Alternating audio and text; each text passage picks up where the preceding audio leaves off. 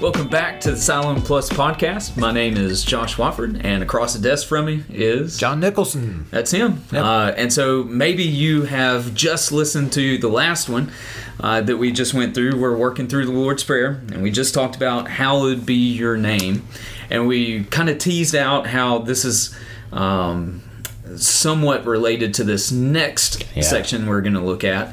And so uh, you ended on how our Father in heaven is connected to his name being made holy. And so all this is flowing together. Yes. Uh, and we don't think that, you know, Jesus is like, okay, we're done praying this part. Now we're going to go to this part. It's all connected and it's all one prayer, obviously, but the themes are connected and they're not detached from one another. And that will become even more plain in this section and even the And following sections section following. two, Yeah. Uh, so this next verse, verse 10, this is Matthew 6 10. Your kingdom come, your will be done on earth as it is in heaven. What you think, John? What, what does that mean? The key word for me is is, Hmm. and it's the and and this flows throughout the rest of the prayer as well, but it's a present tense reality. We tend to think I I think vast majority of people think of heaven sometime in the hereafter. That's what what happens after I die and that sort of thing. Yeah. What Jesus here in this prayer is reminding us of again this reorientation uh, to make sure that we're headed in the right direction on this matter, but also in his proclamation of the gospel, the kingdom of heaven is at hand. It's here now. There's a very present reality. Certainly, it's going to be fulfilled later, Yeah. but it's already present. And so this is this present tense notion. It's not that we're praying for sometime off in the sweet by and by. We're praying for God to bring that to bear right now. Uh, the the reality that already exists. He's a father. He's holy. He's Yeah. you know that's where he is.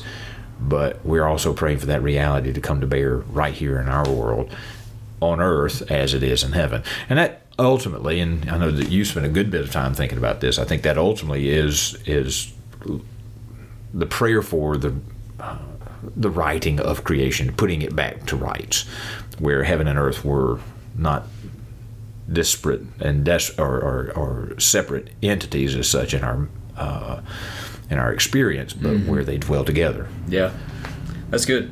Yeah, I see kingdom come. Uh, a lot of people get caught up in kingdom. Like, Yeah. okay, well, what, what does that mean? You know, is this a, a, a physical, political reality? Is it something else?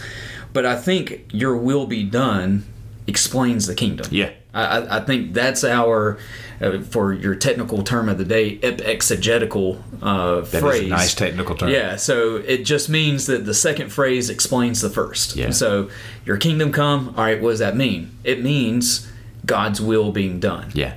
I think about Jesus uh, in this same sermon where he says, Many of you will say to me, Lord, Lord, on that last day. Wow.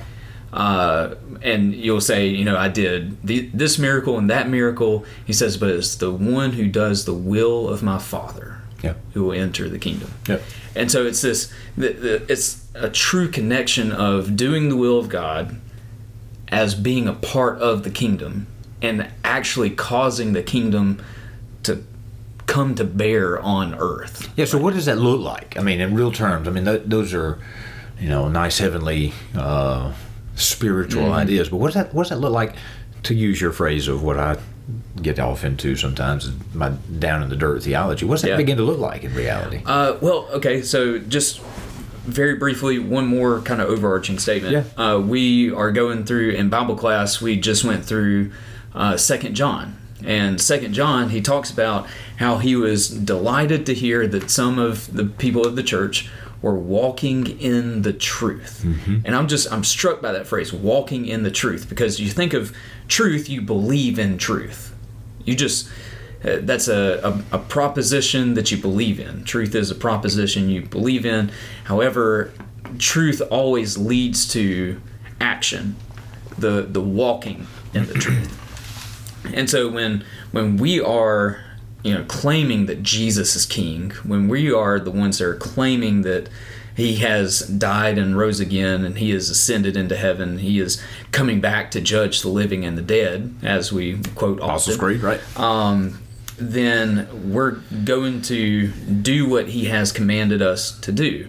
And so we can talk about every single commandment that he has for us. Right. Uh, but it in Second John, he talks about walking in love. Walking in truth and walking in love are the same things. And so I see love between Christians and love between Christians and non believers.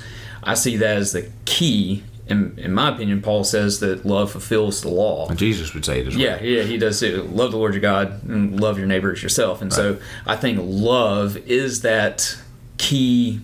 Uh, I don't, virtue's not the word I'm looking for, but action, uh, uh, way of life that we have to bring the kingdom to bear. Yeah. So, what do you think? You got a different perspective on that? No, I think you're right on it, and th- this this beautiful marriage of, of what Jesus is talking about here as this kingdom coming to bear right now. And again, I can't get away from that. That this is because I, I and I reason I guess perhaps and this may be more personal uh, for me, maybe me. Um, uh, inserting my own personal experience into this, but it's just where I because it was such a reorienting moment for me to realize that instead of me waiting and biding my time and trying to live a good life, you know, here and now to get to this other life that's going to be so much better, what Jesus is promising and what He's instructing us to pray is bring that because that's already it, it exists now. Right.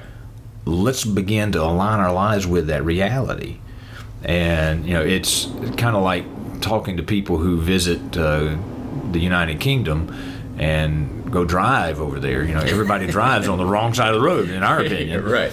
But everybody has an accent. Absolutely, well, that too. But you know, but it's you have to readjust to that reality of that kingdom that's there, if you will. Yeah. And so it, it exists, and this kingdom of heaven, it's here and now, as Jesus is proclaiming, and reorienting our life to live in accordance with that has huge implications. And of course, you know, there's some famous examples from history. You know, Will, William Wilberforce is kind of probably the one of the gold standard moments out there. That out of his faith, he came to this understanding that you know, owning another human being as property was heinous, was just wrong. Yeah. Um, and led to the abolition of slavery in the United Kingdom, which ultimately crossed the pond and led to what was the American Civil War over this issue of, of slavery ultimately. Um, and uh, and all you history buffs don't write me about the uh, you know the other issues, but um, you know because that, that really becomes the core, the crux of it. But um, you know it's it's bringing here's what I believe, here's the reality of the world that all men are created equal, as our Constitution famously said. Do we really believe that? Are we going to acknowledge proposition, or are we going to begin to walk this thing out? And when we're praying thy kingdom come, thy will be done on earth as it is in heaven. We're saying, I acknowledge the reality that's there. Now I'm going to begin to walk that out right now. Yeah. And Jesus, he has multiple parables about what the kingdom is like. And I think we went through a few of those. Right. Last was that last year? Yeah. Um, and you know, one of my favorites is the mustard seed. Sure. Uh, you know, this mustard seed is just planted, and then it, it, grows into this tree, and all the birds of the air from everywhere will come and, and have its nest right. in there. And so, you, know, you think about this kingdom, and we may be looking around right now and thinking, man, the there's so much corruption, there's so much injustice, there's so much sin, there's so much deception, so on and so forth. Um, but Jesus has promised that the kingdom grows. Yeah. And we may be thinking, well, here in America, you know, here in Marion or whatever you want to, whatever piece of land you want to look at, it seems like Christianity is shrinking. Well, that's, that's simply just not the case. That's right. Because uh, God doesn't have, He's not concerned with only Marion, right? With only America, he is concerned with those things, but not only those. When you have Christianity exploding in China and uh, all over Africa, uh, and those places, that's moving toward the center. I, Didn't you post something about that recently? Uh, yeah, so church app. If you haven't gotten church app, you need to download. There's your commercial. yeah, Pastor John, he, uh, he he posts some good stuff. So, uh, anyways, but it reminds us that His kingdom isn't just wherever my kingdom is. Exactly. His kingdom is everywhere. We want it everywhere. You know, and it does, it feeds into our day to day life. Even in the next uh, few verses here in Matthew chapter 6, as we be- begin to deal with the issue of anxiety, it says, you know, stop worrying, you know, if you are, and then don't start again. Why? How can I do that? On the basis of the fact that the kingdom of heaven is here, Yep. that it's there, and I'm praying for that, and I'm seeing it. So I can either live my life in this anxious fashion, and listen, there's plenty to be concerned about. There's plenty to, you know, to uh, wag our heads at, at, you know, that's happening in our world.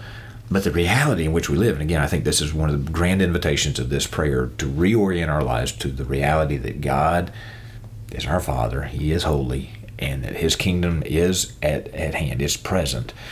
And we want to see more of it. So we begin to live that reality and not allow the world to shape us into its mold. That's good. Yeah. We're right at 10 minutes. All so right, perfect. That's a Good great, stuff. great ending spot.